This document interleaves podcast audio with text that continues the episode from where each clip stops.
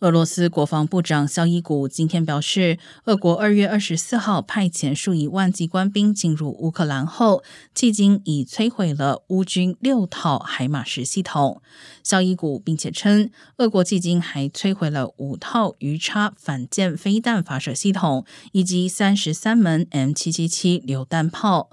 事实上，俄国政府常称已摧毁乌军海马式系统，但始终未提出证据。美国国防部今天则对肖伊古的发言予以驳斥，称乌克兰政府正以惊人的准确度和效率操作海马式系统，抵御俄罗斯残忍的侵略罪行。